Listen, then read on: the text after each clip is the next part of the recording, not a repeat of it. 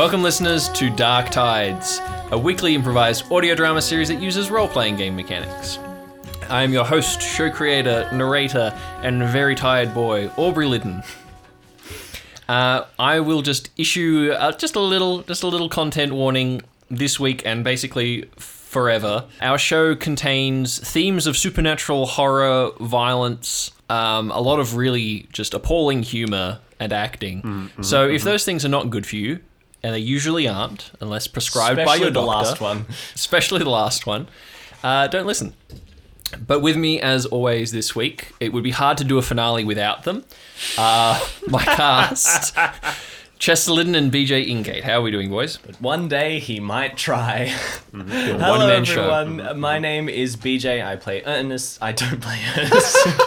I, do, I do not play Ernest. Although, maybe one day we should swap. I play Alistair Stern, a 19 year old emo with no friends, no job security. Um, he did work as a night watchman, but honestly, he's a bit busy at the moment with, like, you know, He has not been showing up to work for like he weeks. He has not. Uh, the last thing he did was, like, move some junk. I think in a box in like episode 16. Yeah, but that was just for his dad. Like that's That not wasn't a job. even That's just- work. yeah, that's Yeah, just but to be is fair, that was only about 48 hours ago in podcast. That's true, and that's that's also the definition of his job is Doing doing, stuff whatever for his dad, dad. tells him. Uh, yeah, Ernest. Uh, Al- oh my goodness! Wow, starting the day so off well. strong. Alistair is a bit of an emo, and he's a bit of a grumpy boy sometimes. Bit of a grumpy boy. bit of a grumpy boy. I Gonna always be waking up with a headache. he is, and that is thanks to What's up, guys? I take no responsibility for this. It's a character choice. You know, just chest out here, making the bold character decisions. That's why. That's why I'm the one and only official singular voice actor for Ernest Marsh. No replacement. No one can get. No one can do it better. No one can swap with me. I also have a slight cold. On the last goddamn episodes, I have a cold. So hopefully you can't tell. Because I'm just talking so energetically. Yeah. I said like four words yesterday. all you need to do is raise the pitch of your voice enough to cancel out. the What's up, cold. guys? Chester here. I play Ernest Marsh, a lifelong Boy Scout nature enthusiast who's been given a chance to fulfill his lifelong dream of becoming a park ranger. This dream has led him to the Hookba Archipelago. Goofy. Goofy? I was thinking it's more like uh, the child version of David from Camp Camp, I haven't Which watched actually- that much Camp Camp. which does actually sound a lot like. Um, It's been Mickey too long since I've seen that. Yep. Yeah. Cool. Camp Nice. Camp is. I feel like that's a. If you like Dark Tides, you might like Camp Camp. yeah, you might. You might. I feel like just you- Space yeah. Kid. yeah, just Space Kid. Basically, if I could, if I could have invented any character, if I could have ripped off any character for Dark Tides, it would have been Space Kid. Um, it is also raining because like we got to for the final recording It's like the session. first recording all over again, except you were sick and it was trying to Yeah, you know we're going to bring it back round. bring We it gotta- back around. This could be keep the one of dream our alive. last times together. Ignoring the fact Forever. I see BJ like three times a week and I see Aubrey daily, this could be the last time we're all together. Yep. Yeah. Yeah. Uh, do we have fun facts? Do we want to jump in? Uh, do we want to recommend things? I reckon we gotta do everything. This is one of our last chances to, so we gotta do it. Uh, yeah, fun fact. we probably won't bother with the last Yeah, episode. true. of this. Probably won't because it's going to be like a two-parter type of sitch. So, fun fact for Ernest Marsh, my boy. So, Your marsh. Ernest has repainted the interior of his cabin six times Wow. in the short amount of time that he's been at the, at the archipelago. So originally, when he got in there, it was a peeling, awful green. It was like an army barracks green, and he did not like it because it was peeling and dusty and all that type of stuff. So he used like a paint scraper, scraped it all off, dusted everything. Then he painted it white because he was like, you know, a neutral space. Nice Bring some bright, light in, bring some yeah. light in because there's, there's not too many windows in there, so it's got to be bright. So he painted it like that, and then he wasn't sure if he was actually allowed to paint it or not. so he was like, huh, okay.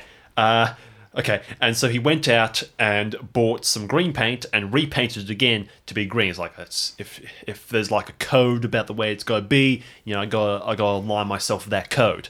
And then Gina came in to check out hi- like how he was going, looked at the walls and like, oh, this is gross. Told him to paint it. And I was like, oh, okay, yeah, I can paint it. Sure, sure, I'll paint it. So he goes out and I was like, oh, I painted white before. I'm not going to do it this time. I feel like, I feel like that's a bit too, just repeating myself. So he basically went through every different paint they had at the hardware store, and they have a very small selection at the hardware store. And so he'd paint like a wall, and be like, now this looks awful. And so he'd go back and like pick up something else. And every time he'd go there, he'd like pass Ernest, uh, not Ernest, he'd like pass Alistair as he's like picking up different cleaning equipment and stuff like that. And Alistair's just like, what's she, what's she doing? And he'd also pass. You work in a forest. What could you possibly be doing? and he'd be like every time, oh, I'm just getting some door hinges, just getting uh, some different screws, you know. and he also started to p- pass Alistair's friend, the spray painter guy. Oh, yeah, he has to pass him in the very small cabinet of spray paint options. TC would be there picking out his stuff, and I would be like, "Hey, buddy." Did he give hey, Ernest buddy." any advice? Any color advice? Like color theory? I think he tried to, but Ernest is just like, nah, man, it's all good, it's all good. Just you know, just painting the wall. Don't need, don't need anything fluoro. So is currently uh, the interior, like the, when you first walk in, the first room is bright orange. Okay. The kitchen is a dark blue. Uh-huh. The bathroom is white. Mm-hmm. And the wall next to his bed is pink. Wow. So he's kind of like doing a deciding phase on what he likes best at the moment. You should have a one. You should have a feature wall that's a TC original. Just get him to like paint a whole wall. Well, okay. I have two follow up questions for you. First of all, I would also like to say that TC works as like the guy who mixes paint for people Oh, at he the hardware totally- he totally He's would. that guy who's just Yeah. like very bored there, just like, yep, you want maroon? we can only do two shades of red here. it's like, look, you can pay me less provided I get free spray paint. They're like, yeah, cool. yeah, cool. No one else buys spray paint, it's just you. So does Ernest like? Does he drop sheet his furniture, or have you been? Has he been moving his furniture in and out every single time? Every single time. Of course. So Junior just looks outside her window with her casts and all that type of stuff and brews and just looks at Ernest. Oh, yep, he's taking his bed and washing machine out again. Oh, then he's taking them back in. hurts his back every time. Um, is this at all inspired by your day job? no, it wasn't actually. Nice. nice. Uh, and I would also like to point out that Brett has not painted the interior of his cabin. It's still just like it's raw plywoody wood interior. Oh yeah. And every time Ernest goes in, it's just like, oh, oh that, that does look quite nice. But I can't go back now. I can't go back. so yeah, that's Ernest's fun fact. Okay. Nice. An Alistair game fact. What? Because it's time to bring the game facts back. Okay, so I, I thought of this a couple of weeks ago when I discovered that on Steam there is a game called 5D Chess with interdimensional time travel. and it is exactly what it says on the tin. It's like chess for your computer, and you can travel in dimensions and change time. So there's like you're playing a game of chess, and then you can go back in time, change a move that you made five moves ago, which creates like three different timelines, and then pick one, and then like it goes to a different dimension. I don't know. I've never played it. I just watched the trailer and got very confused. So mm-hmm. anyway. Alistair saw this game, right? And he's like, man, that looks like fun. I like chess. It looks kind of, you know, He also liked that one scene in The Big Bang Theory where Sheldon's playing like chess on three different platforms. It's like one game on three different platforms. He's like, oh, that's so cool. that yeah, absolutely. And and also like clearly he's somebody who really likes deep dives into things. So he's like, "Oh, this, I could totally get into this." Anyway, he played it for about 6 months. Jeez. And it stressed him the hell out more than anything else because, like, he tried to understand how it works. And from what I understand about the game, like, it's fun provided you, like, it's one of those games, like, I have no idea what was going on. It was great. Fun. He played it, like, three times. He was like, okay, yeah, this is kind of cool. Let me see if I can figure out how the mechanics work. Could not. He just he go- went into this downward spiral of like his entire life was consumed with trying to figure out the mechanics of this game. That's And why it- he was so depressed at the beginning of the series. It's just like he lost his latest game. He's like, okay, I'll go out and talk to the boat guy about his wrecked boat, then fine. No, yeah, like it got to the point where he was spending so much energy, like mental energy, trying to figure out this game that like he couldn't sleep. Not that he doesn't that really much anyway. Like he couldn't sleep. He wasn't hungry. He was like so, and he was he just had to make the decision. He's like, this is like going to kill me. This game if I keep playing it. So he's deleted it and he has like banned himself from ever playing it again because of the amount of mental energy it took from him. He went back to Overwatch. Yeah, two things. Uh, one referring to games. I watched two seasons of March Comes in Like a Lion in about a week, and then I decided that I would learn how to play shogi. Problem is, so shogi is the much more complicated version of chess from Japan. One thing, Aubrey. They announced a new Age of Empires. Oh yeah, First one in like a decade. Oh, yeah, I'll be playing that. It, Hold loo- it on. looks very similar to all the other ones. Yeah, they're like all- the same voices. And all I that. just need new new missions. hold I don't on. care if it looks the But same. it's Guys- so cool. They've got like um. guys, you we've can got play as something like really cool to say. I don't care. Guys. You can play as like Mongols, I think, Guys. but it means you can move your I wanna be a civilization member of the team entirely. too. Like everything's tense, so you can move your entire That's, that's civilization. cool because you could play as the Mongols before, but you can do anything like that. I I'm don't a think. valuable member. Shut up, BJ. No one cares. My recommendation. yes. I, BJ Ingate, Well, recommend. Didn't see that one coming. Oh.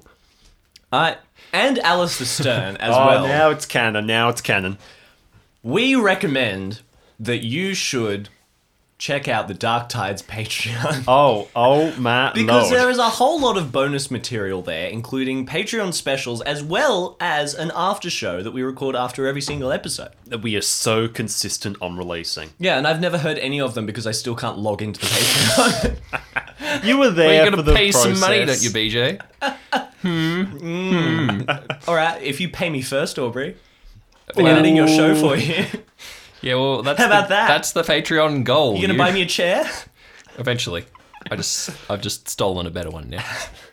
In regards to Patreon, actually, a massive thank you to Lexi and Lavender, our two newest patrons. Uh, thank you so much for supporting us and everything we do, and a massive thank you to all our other wonderful patrons. Anyway, so I decided to try and teach myself how to play shogi.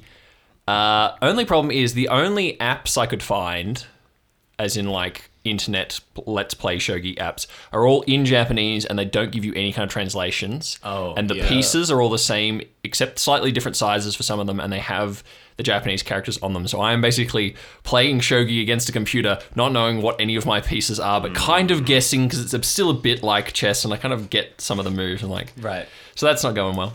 So you basically have to teach yourself Japanese first. Yeah, I've kind of just given up. learn the game. When season three comes out, I might do more. Exciting. Uh, exciting. So, is there anything else we want to distract ourselves from recording this podcast with, or are we gonna? Yeah, I spent like a week stressing over how do I wrap everything up, how do I tie everything together, and the beginning is extremely like intense and stressful. And now we've just had 20 minutes of nothing. Mr. Pop.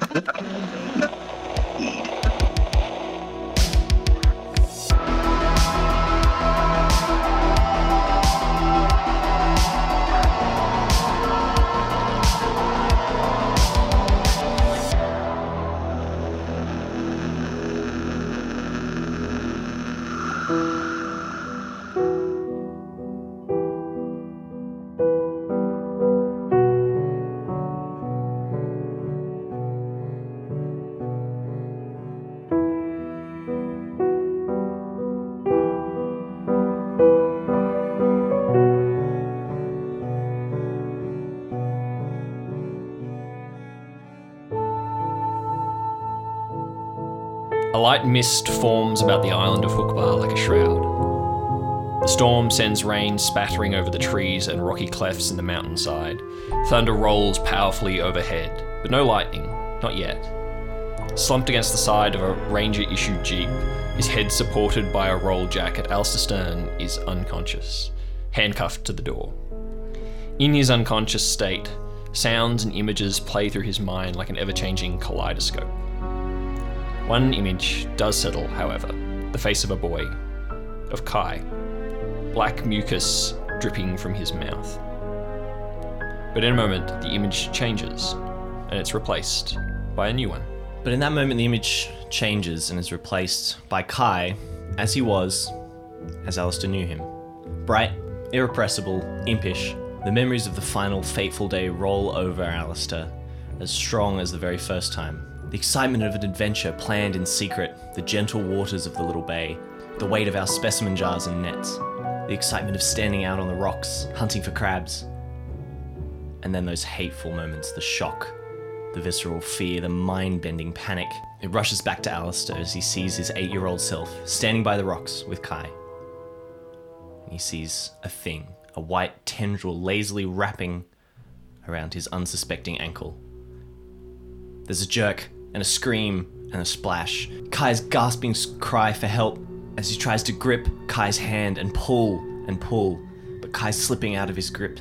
His nails are digging into Alice's wrist. He turns and sees it millions of creeping white strands tightening around the small boy and the indescribable body of the creature in uncertain depths. Suddenly, he feels the coils brush his own leg. In horror, he thrashes. He loses Kai's hand. The last thing he sees is Kai's face disappearing into the water. And lying on the sand, where Kai stood just a moment before, is Alistair's pocket knife that Kai was using. Alistair picks it up and puts it in his pocket.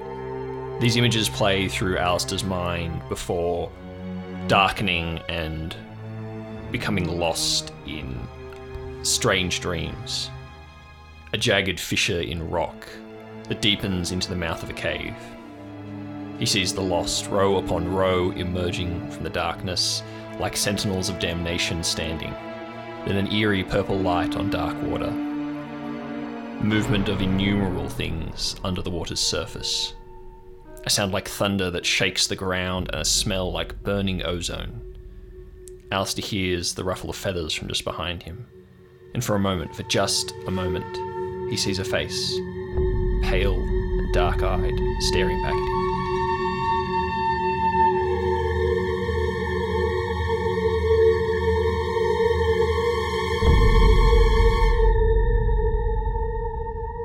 Meanwhile, Ernest is trekking, his feet sloshing through the muddy surface of the track as rain pounds down on his back and head. He is following the figure of Nancy, who is stumbling more and more uncoordinatedly through the forest. What is going through Ernest's head? Ernest wraps his arms around himself as the water soaks through his shirt. He is shivering, he is cold, and he is coughing. He's his focus, his eyes seem to lose focus and then regain it as he feels himself kind of almost slipping in and out of his own body. He climbs up the, the hill, watching Nancy. He, uh, he calls out, Nancy. Nancy. She doesn't respond, she just keeps moving.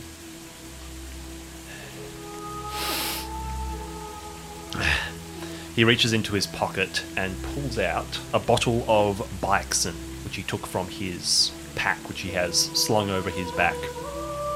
He takes it and shakily starts filling a syringe with the liquid. He starts to walk closer and closer behind Nancy and tries to catch up pace with her and looks at her face.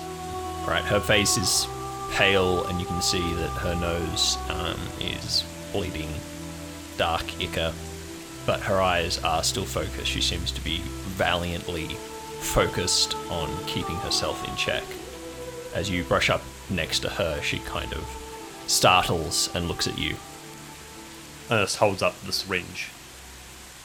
Ooh, What's that for? It's antibiotics, liquid form, so it's basically instant. You'll I have a whole bottle of it, so it'll keep you in control. Um. oh, uh, okay, if, if, if, if you're sure. She sits down. Um, she finds a fallen tree. She leans back against it and rolls up her sleeve uh, and helps you find a vein in her left arm. Yeah. Ernest injects it in, shaking as he does so, and puts the full amount in, and then fishes through his pocket, his pocket and pulls out uh, another packet. It is liquid capsules of antibiotics, and he takes them out like these. Will they won't be as quickly acting as that, but it should act as a second wave of of defense. And he hands her three or four. Right, she takes them, she holds them in her hand, and she looks at you and says, "Do you think? Do you think anyone else tried this? I mean, you saw them. There were there were heaps of them. You think nobody tried antibiotics? I don't know. Well, it, it, it worked for the uh, what the doctor was doing, so I don't know. Maybe it holds it off for a little bit longer, and that's that's all we need. We need to buy you enough time till we can stop it.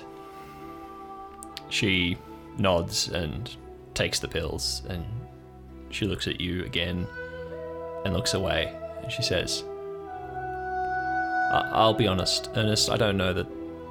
I don't know we're buying time for much. I'm gonna get you there. You need to get that little boy out of here. You need to get him somewhere safe. After that, don't look back. Don't focus on me. Just focus on on him. But if I can can I ask you a favor? My mum lives in the little flat behind the secondhand store. Can you tell her for me? Don't need to tell her everything, don't need to tell her all about all of this, but just tell her that I, I was doing what I should have been doing. I was doing my job, and I was proud to be doing it. I'm sorry I didn't come home. Just tell her I love her. Ernest holds his shaking hand out to, to her to help her up and says, still kind of shakily, You can tell her that yourself. I'm not really good with all that type of stuff, but whatever happens tonight, I'm gonna make sure. I'm gonna try as hard as I can to make sure everyone gets out of this. Whatever it costs. I won't let it happen. Okay. And he's going to pull her up and now leading, start heading up the path they were going.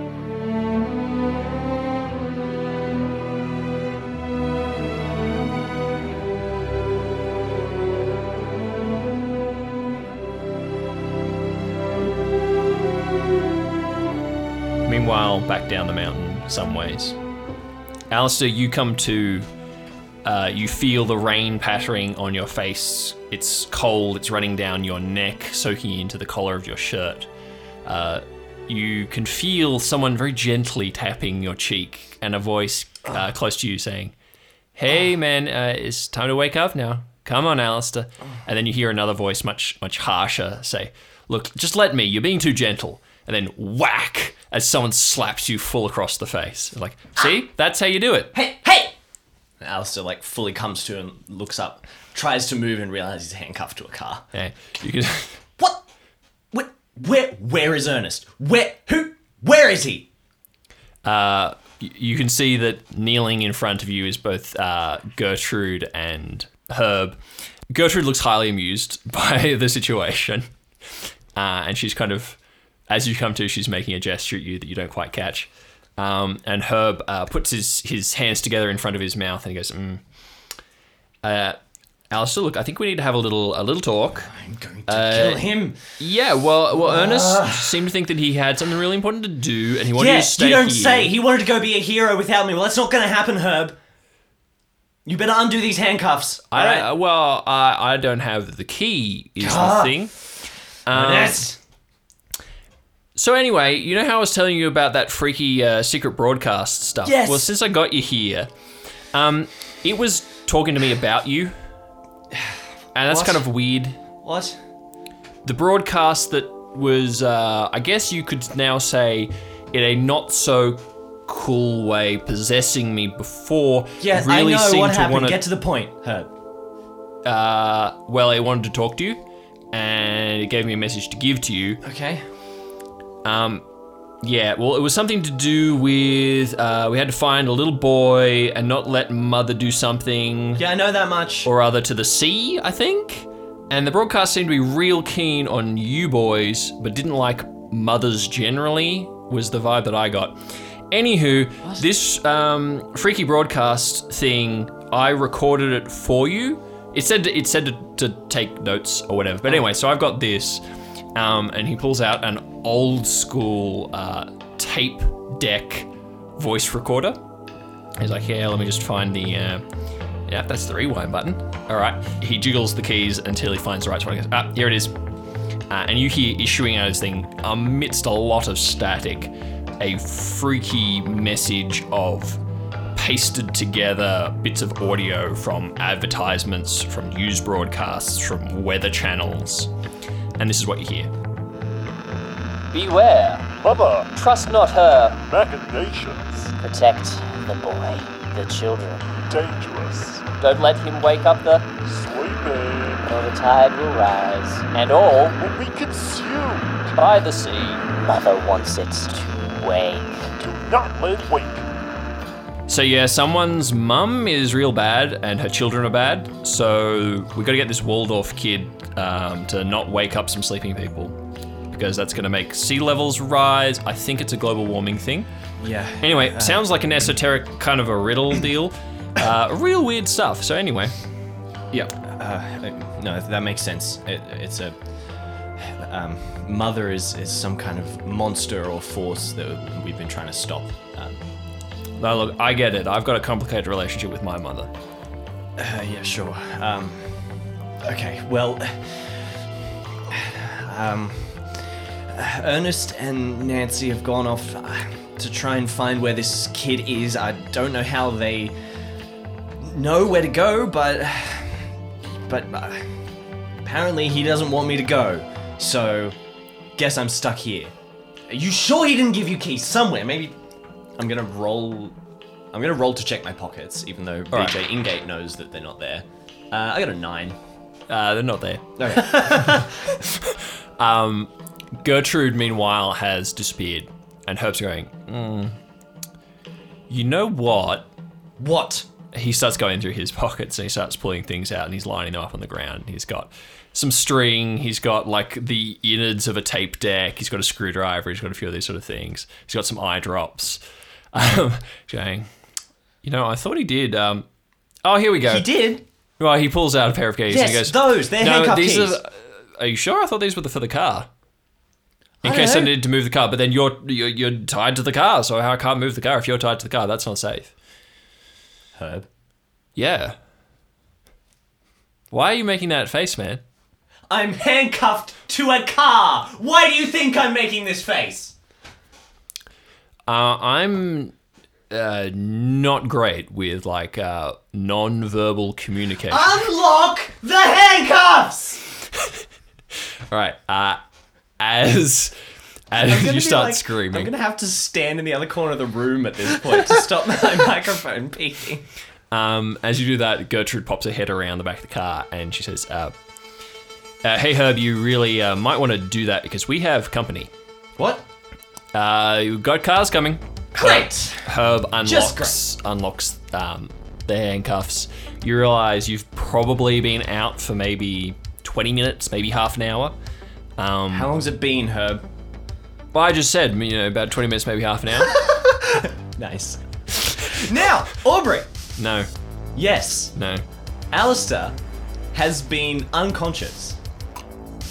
Has he not? Yep. He had his dream. What happens when Alistair is unconscious? You get to roll a dice, uh, and you get to you get to substitute your role for one of your own or someone very close to you, yeah, physically, like proximity. I bet this is going to be a six, and I'm not going to be able to use it for anything. That's my hope. It's a five. Mixed result. So if Well, someone if got so- yeah, if someone- if someone got yeah. a success or a failure, you could substitute for something in between. So you could basically negate the damage that someone could do. Or Um, Harvard or something. Yeah, something like that. Oh yeah, if So we'll someone say- takes like if someone gets shot and takes like 20 damage, you could say actually it's a five. Actually, they do get shot, but they don't die. yeah, so we could do something like that. All right. Uh, all right, you scramble up. Uh, what do you do with Ernest's jacket? Um, I pick it up and I look at it, and I'm not going to put it on, but I'm going to hold it. All right. As you head around to the other side of the car, you can see now that there are headlights heading up the um, the winding trail below you. You've got about five minutes before they reach where you are. They've clearly been following your tracks through the mud. Uh, and Gertrude is standing on the bonnet of the Ranger Jeep to get a better look, and she calls back to you. She says, Yeah, I know those cars. That is definitely the children. Yeah. okay. Uh, Herb, I think uh, I think we know what we need to do. You take your van, I'll take the jeep. Uh, Alistair, yeah, you do what you want. I'm gonna I'm gonna lead these people somewhere else. I think. Okay, well, hold on. Is it like, what if they catch you? Are you? Can you talk your way out of it? I mean, I know they know you. Can I talk my way out of it? I'm sorry. I've had a big. Don't tell me night. my business.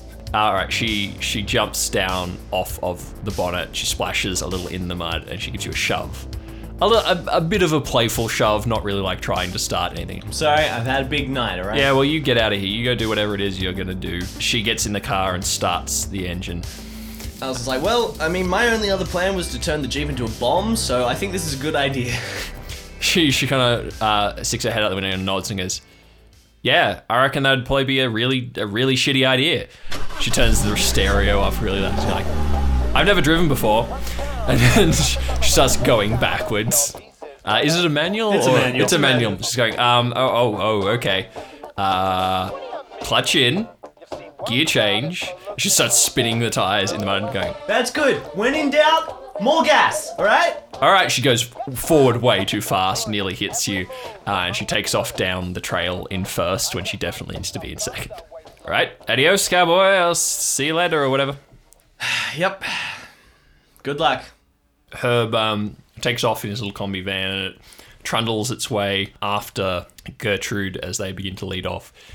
As you um, maybe take cover and start moving up the trail, give me a tracking roll. I'll give you advantage because it's muddy and they're not really trying to cover their tracks because, as far as Ernest is aware, you know, he didn't know that the children were following and he was not expecting you to be able to come after. Okay. Uh, well, I got a nine. All right, that does fine. Yeah, you're able roughly to guess the the direction. You kind of lose the trail a little bit, find it again, but you kind of know roughly the direction they're heading. The trail itself is fairly clear. This is an old hiking trail. Do I know what it might be leading to? Um, make a make a roll for me, just a straight roll to see how much you remember of your history.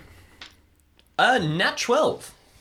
They are heading for one of the oldest mining settlements Okay. um, in the town, which you had to go on a very boring, very long field trip to in middle school, um, where they told you all about the fact that the mine had been opened two or three times and then closed because they could never find anything. But it was one of the oldest surviving kind of settlement landmarks. okay. But yeah, you know roughly that's about the only thing of interest in this area of the mountain. Great. Okay.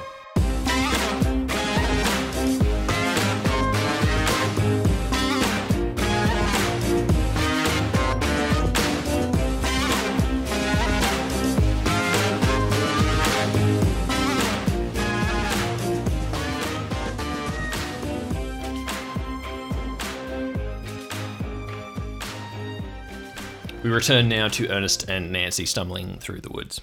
Ernest reaches a, a high point on the, the hill they're climbing up and kind of stops as it's basically a cliff to the right hand side of him and he, he looks out No, we've got nothing to lose except everything we have.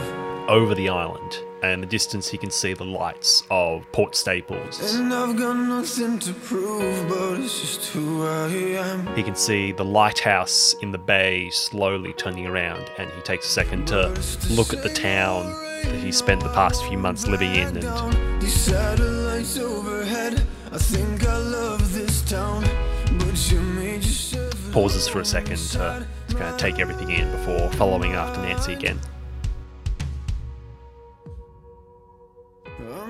Looking at the moon, I'm staring at the stars. All right, make a roll for me, Ernest. It's an eight. All right, you become aware that you passed another one of the ranger watchtowers at a distance a little while ago, and you become aware that someone is trying to follow you.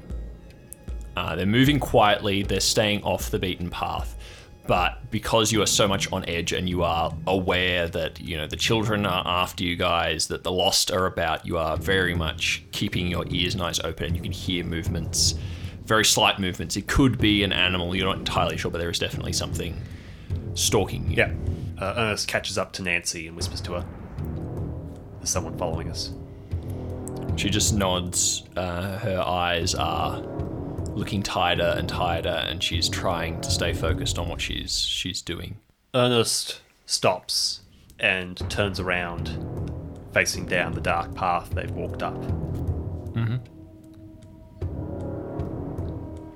He's going to put his taser behind his back and switch it on as going to call down the path.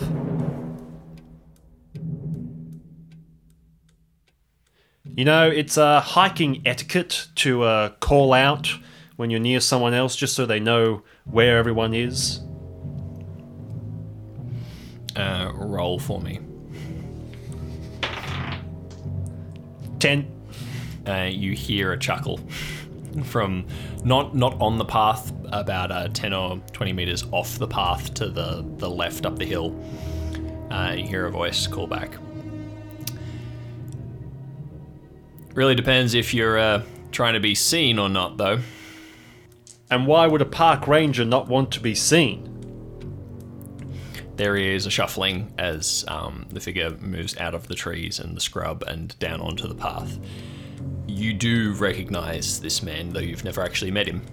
He's tall and fairly, uh, fairly slim. There is a lot in the face that reminds you of Gina, uh, and it doesn't take a lot to connect this man with the photos that you've seen all over the ranger station and Chief Ranger Lester's office. Uh, this is his son, Sherman, Gina's brother, who you have not yet met, who was missing in action when you arrived and had not yet been found. You can see that he's um, he's still wearing his ranger's uniform, but he's changed the shirt and he's not wearing the jacket. He's wearing a heavier raincoat, something with a hood. He's got a large hiking pack on his back and he's carrying um, a long rifle underneath his arm. Gina's gonna kick the shit out of you.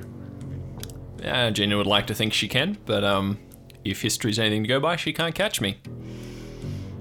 Is that a. Do you have a permit for that? He nods at the gun. Um, what would you do if I said no? I'd be very upset. Well, well, that doesn't really bother me. He moves closer. Ernest shrugs. So, uh. What do you want? Same thing as you. Uh. That, uh. Right. That doesn't explain it. He steps up quite close, like he's within a normal conversation distance, and, and he nods to, to Nancy, who's stopped um, a few meters further up. Uh, what's wrong with your friend there? She's got the flu. Yeah, I've seen a lot of people with the flu recently. Oh, yeah, you know. It's that time of the year. All right, uh, roll for me. Four.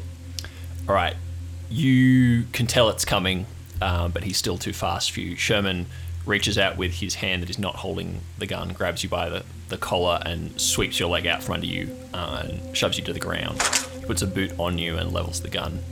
Uh, Nancy hasn't moved. She's not even looking in your direction. She's that far out of it. Sherman looks down at you and says, uh, Listen, I'm guessing you're, um, um, Marsh, Marsh, um, Ernest Marsh, yep. We haven't had a, a proper introduction yet, but, um, look, I'm going to tell you what's uh, going on here. You are not a very smart little boy.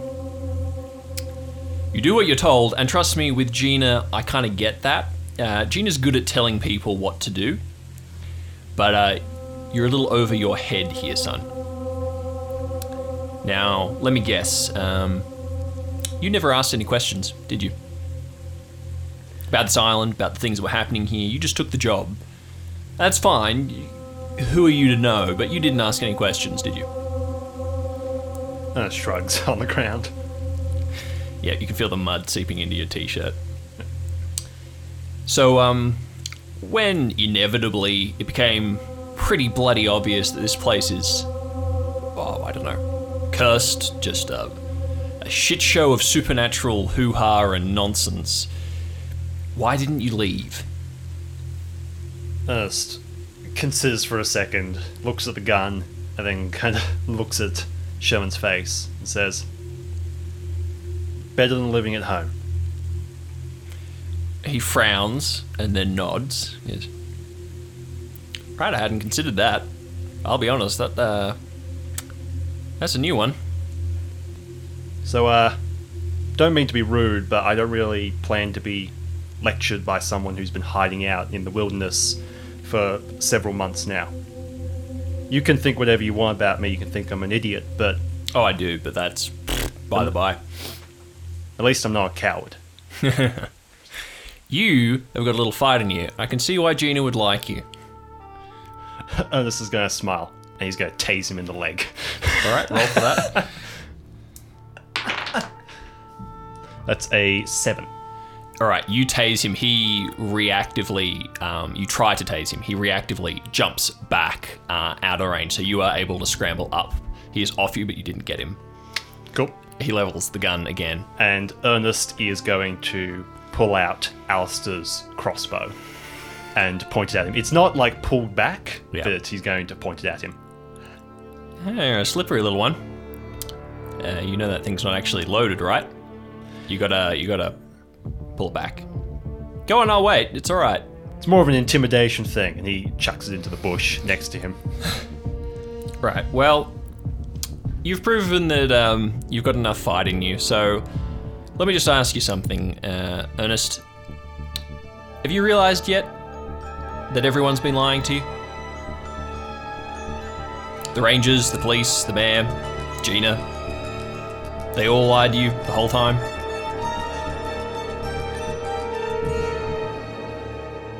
I mean, yeah, I was meant to be getting paid twenty-five dollars an hour, but I'm I'm not so sure about that. Ah, Gina. That's not a surprise. Well, that's not what I'm talking about.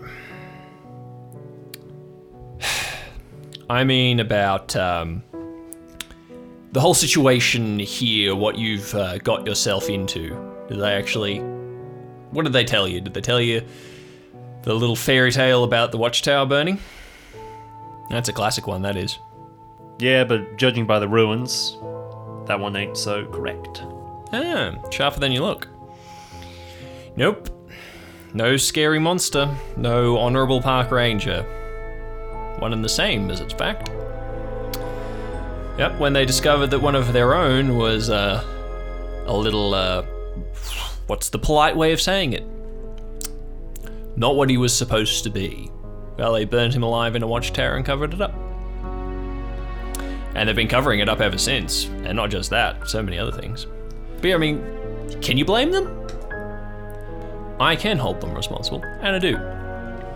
Now, I can see that your friend there is one of these, um, soulless, mindless whatevers. Just like Dad, as a matter of fact. She's not soulless, and Yeah. she's not mindless, as long as I have anything to do about it. Well, she will be soon, kid. Well, if we can speed up with this conversation, I'll get back to what I'm doing. Right, I just got one more little question for you. So, where along the lines did you decide that it was going to be a good idea to keep digging into this stuff and not do what I was trying to get you to do and stay the bloody hell out of it? I don't know, was it the um, the smashed windscreen of the car? Apparently that didn't help. Maybe all of the stuff going missing.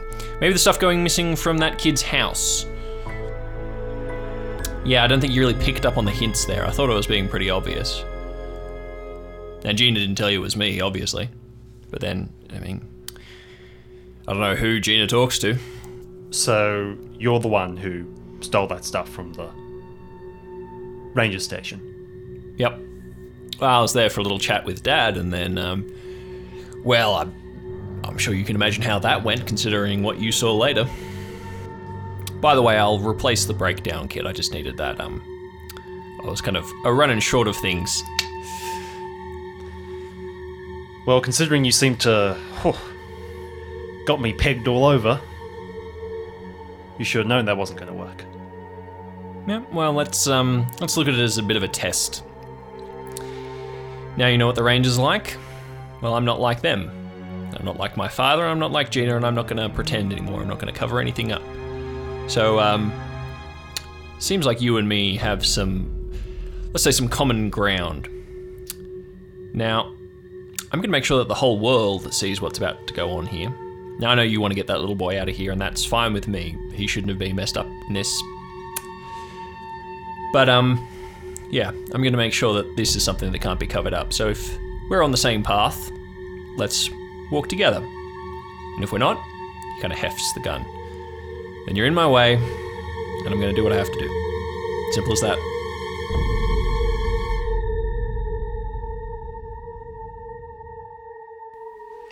Ernest checks on Nancy. How's she looking? She's looking back at you now, but she's sort of swaying gently where she's standing. She's looking. The antibiotics seem to have prolonged her ability to stay in control, but they've also kind of zoinked her out a little bit. She's. Yeah, cool. Okay. The whole world can see. I don't care about that. But I'm not letting anyone else die tonight. You can uncover whatever conspiracies you want and let the whole world know about them. But if that includes unnecessary amount of people dying, then we're not on the same path. But if as long as it's I'm not going to let people die here. And if your plan is to let people die so you can get back at your dad and your sister, then we will have a problem. But if it's not that, and you're not going to get in the way of me trying to help, then I have no problem with this. It's good enough for me. Now, uh, how about you and your friend keep going there, and I'll bring up the rear. Make sure no one's following us. Ernest nods and picks up the Crossbow. crossbow from the, the bush, nods at Sherman, and starts walking with Nancy again.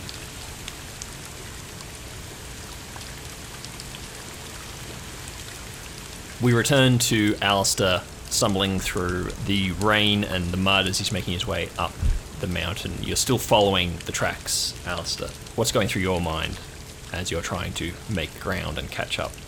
Allister's um, got a lot of emotions going through his head. Uh, he's very mad at Ernest, um, but at the same time, he knows he knows why he did what he did. Um, he's not mad at him for tasing him. Like he knows he knows why um, Ernest wanted him to stay home is because uh, to stay at the cars because you know he was trying to protect him. But that's not what he's mad about. Allister has gone on this entire journey himself, as well as Ernest, and he's seeing it through to the end. And Ernest doesn't have a right to stop him. All right. As you are huffing and puffing, because Allister is not uh, the fittest, the fittest guy on the planet. Um, you're you're making fairly good time. You think you're catching up. Your phone uh, in your pocket begins ringing. I take it out and look at it. Uh, it says, "Dad." Oh boy. All right. Yep, I answer it. Right. Um, you hear After a long dramatic pause with the rain, and there's like a medium shot of like the light from the phone and the rain pouring down, and Allister's stern looking face as he stares down. Stern looking face on stern stern. face. All right, you hear a pause, and then you hear the unmistakable voice of uh, Uncle Marv going, "How the bloody hell does this thing work?" Mallory, Mallory, where, where's the button that makes it go? Allister puts his phone to his head. It's like, "Hey, Uncle. How you? Ah, hey, there he is. Marv. How you doing?" Hey, my boy. Um, so I've been on this boat for a while now, and your dad seems to think that you need a helicopter. Uh, You can hear your dad in the background going, "I said a chopper." What do you not understand? This was very clear. why does he think he can get one? Marv is going to build a helicopter. Uh, I have one, son. You, you All right. have to one? be clear, I don't have one. Someone owes me one, and I have to collect it, and I'm not sure what condition it's in. But from where? well, from Jim down um down uh, uh, uh, old Jim? Creek. Yeah, old Jim. Old Jim. Old Jim that owes me a Old helicopter. Jim has a chopper. well, he says he does, and I won it in poker, and that was about six months ago. Okay, listen, Marv. Is dad? Dad's with you, right? You uh, you hear like a scuffling and then a yelling, and then the, the phone changes hands. It's like, uh, yep, Ali, I'm here. Yep. Put me back onto Marv.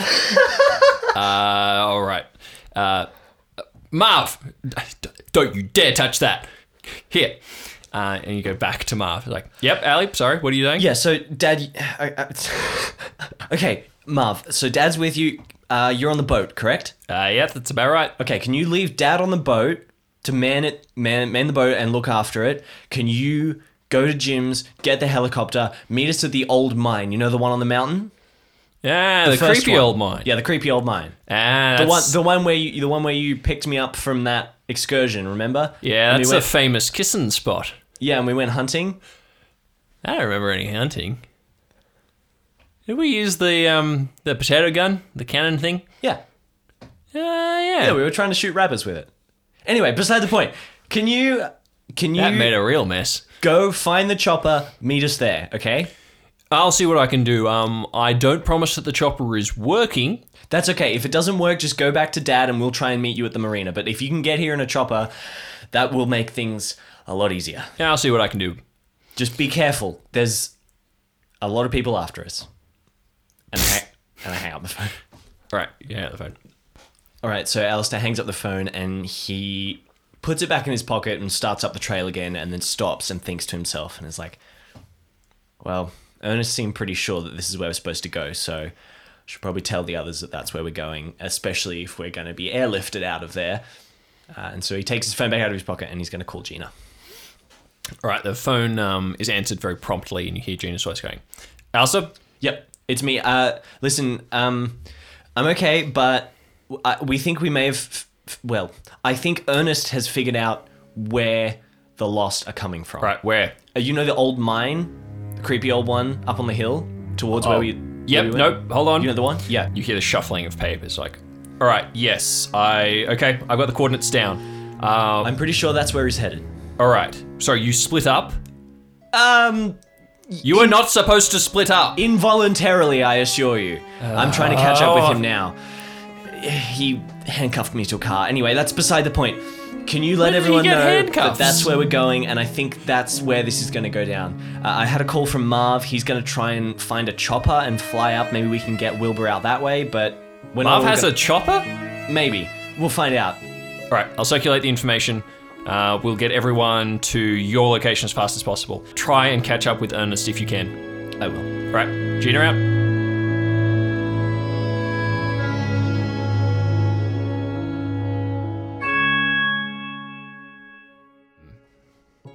Ernest, you're following Nancy. You are making it to the lip of a ridge. And as you come to the top, uh, you can see the storm is continuing to roll over the top of you. The thunder is heavy and feels very close. There's still no lightning yet, but the rain is um, driving down on top of you. And you can see as Nancy just continues on that she's now heading down into a small gully between two ridges of this mountain. And you can see that there's definitely been some work done here in the past. There are trees and foliage and things that um, have grown up, but you can see that this has definitely been cleared out and flattened in this gully. Uh, that it's been the base of operations at one point. There's a few very rotted and decayed buildings. There's a few stones that seem to have been um, load bearing for different things, for stockpiles of materials and things at one point or another. As you start heading down uh, the rough trail into this gully, you pass a small sign uh, that tells you that this is a um, an old silver mine location. Ernest hands off another dosage of antibiotics to Nancy and kind of snickers like, You're going to be extremely unwell from the amount of antibiotics you're having, but that's for that's for later. Yeah, you almost have to force her to take them at this stage. She's her mind is elsewhere, and she's not super conscious of what you're saying. Yeah. Uh, you're definitely helping, by the way. It's having an effect, but the effect is also kind of um, slowing her down in a Yeah. sense. That's fine. Right.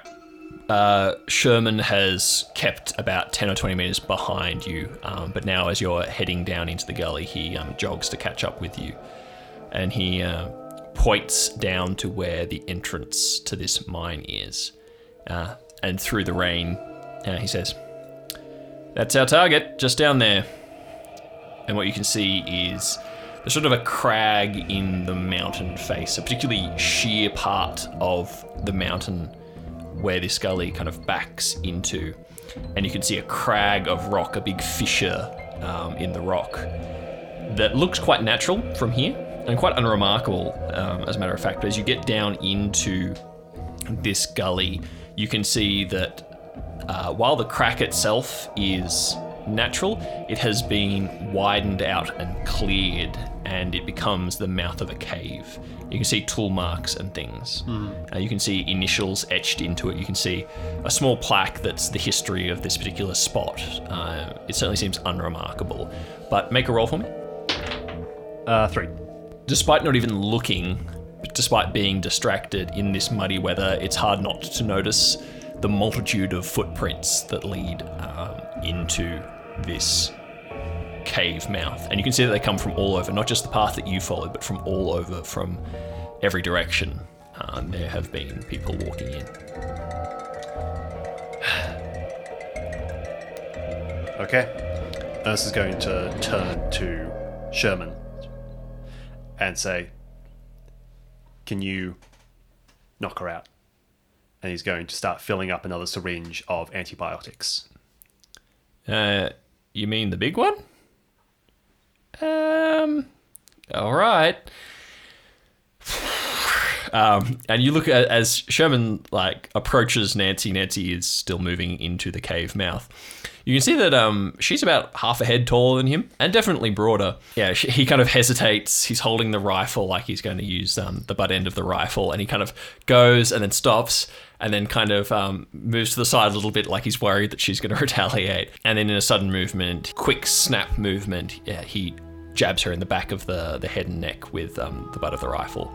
And Nancy kind of stumbles and drops a little to one knee, and then he does it again, and she lies flat. Ernest is going to go up and inject the antibiotic again, this time into her neck, and is going to pull her handcuffs from like her tool belt basically and handcuff her hand to the metal stand of the sign mm-hmm. outside the big crack and is going to push her up against the wall so she's out of as much of the, the rain as possible and is going to like button up her jacket so to like keep her warm and is going to fish a few things out off her belt. He's going to take her what type of stuff will she have Uh, she would have a torch. She would have a very small uh, emergency medical kit. She would have a flare. Uh, I believe Nancy would still have her gun on her. Her, her I'm guessing it's probably like a Glock or something. Just a simple police issue. he um he takes the stuff off her then looks at the gun he's like Meh. and he's going to leave the gun and Sherman is already waiting in the mouth of the cave. Um, he's readjusting the heavy hiking pack he has on. This is going to. A shiver runs up his spine of the idea of heading into a cave and one so close on each side like this, but he cracks his neck and he walks in. you walk into the cave entrance and you can see initially it's quite large and as it narrows it becomes more and more man-made where this was probably once a very small tight fit a winding difficult path over years and years um, of man-made work it has been turned into a more walkable tunnel you can walk basically upright here uh, here and there, you do see um, rotting pieces of wood that have been used to reinforce sections and these sort of things. Uh, you continue through the fissure as you travel into the mountain and down at quite a steep angle. Clearly, the miners were following a natural path here uh, to make their job easier as they were looking for mineral deposits and these sort of things. This tunnel runs deep, very inward, very down. Here and there, you see where um, where tunnels have been dug off the side, uh, branching off from the central one, exploratory digs, that sort of thing. But this true tunnel, the natural tunnel, uh, continues on, continues down, unrelentingly down.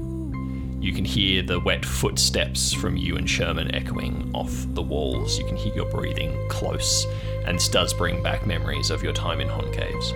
We return to Allister. Allister, you have followed this trail. You have discovered that another set of footprints have joined this party, um, and for the life of you, you have no idea who this could be, um, or if it's someone that is in fact also stalking them. Um, is kind of your worry.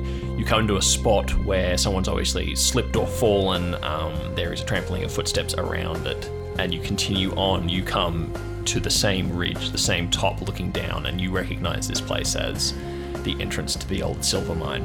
You do recognize this jagged fissure in the rock as being the same one from your dream, and that it deepens into a cave mouth.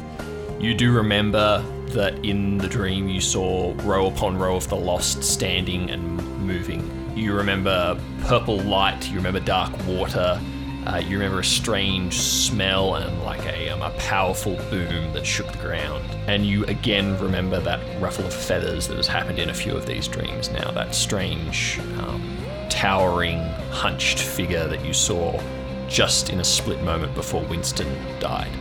And as you stumble and slip and make your way down this muddy and this ever muddier trail, uh, you do find Nancy again handcuffed, and she seems to be unconscious. Okay. Um, I'm gonna search her and I assume find the gun. Um, I tuck that into my belt and extra ammunition maybe, and anything else useful that Ernest didn't take. Not that I know that he did this, but Yep. As you do this, it's hard not to notice um, the black mucus that's now running freely from her nose um, and coming out of one ear as well. He thinks okay. So someone else has joined. Nancy's kidnapped. Maybe Nancy got infected just then. I don't know. He's gonna think. He's like, hmm. Ernest has been pretty liberal with the handcuffs today, so Alice is going to assume that it was Ernest that that handcuffed her, and that he did it because she's infected. So he's going to leave her there. All right, Alice, do you stand um, at the entrance to this fissure in the rock looking into the cave mouth, and you, you have to push back the memory of uh, your dream and the other things you dreamed. And as you look into the darkness, you remember uh, the darkness in Kai's eyes as you saw him only hours before standing amongst the lost, and you have to push down the memories of the day that he was taken in the water. Uh, all these thoughts and feelings kind of well up inside Allister as like a, a wall that races over him, and he's quite overwhelmed for a moment, and then he kind of collects himself and takes a few steps into the cave, and then remembering the figure that he saw moments before, he assumes Winston was disappeared, killed, he doesn't know. He's gonna take a few steps and just instinctively just look over the over his shoulder back where he's come. Roll for me. I got an 11. Right, with an 11, as you look over your shoulder, it's the exact moment that the first peal of lightning uh, shakes the sky, and you see the bright white flash that illuminates the clearing. And standing there directly behind you, maybe 10, 15 meters back, there's a tall, dark, hunched figure you can see the glint of rain on feathers, and around it, very indistinct, almost like shadows in a shadow, you see three figures standing, as if they're moons orbiting this one strange shape. And then, in the same instant, it's gone. Allister instinctively flicks his torch beam towards where the figure was. There's nothing there. Um, he takes a second peering into the darkness and like searching the forest with his light. And then he turns the torch off and takes a couple of steps back out into the rain towards where he saw the figure and is staring directly at the spot where it was. And he says to himself more than anything, All right, well, if you're here, then I guess that's something. I saw you take Winston. And if you helped him, maybe you can help Wilbur too.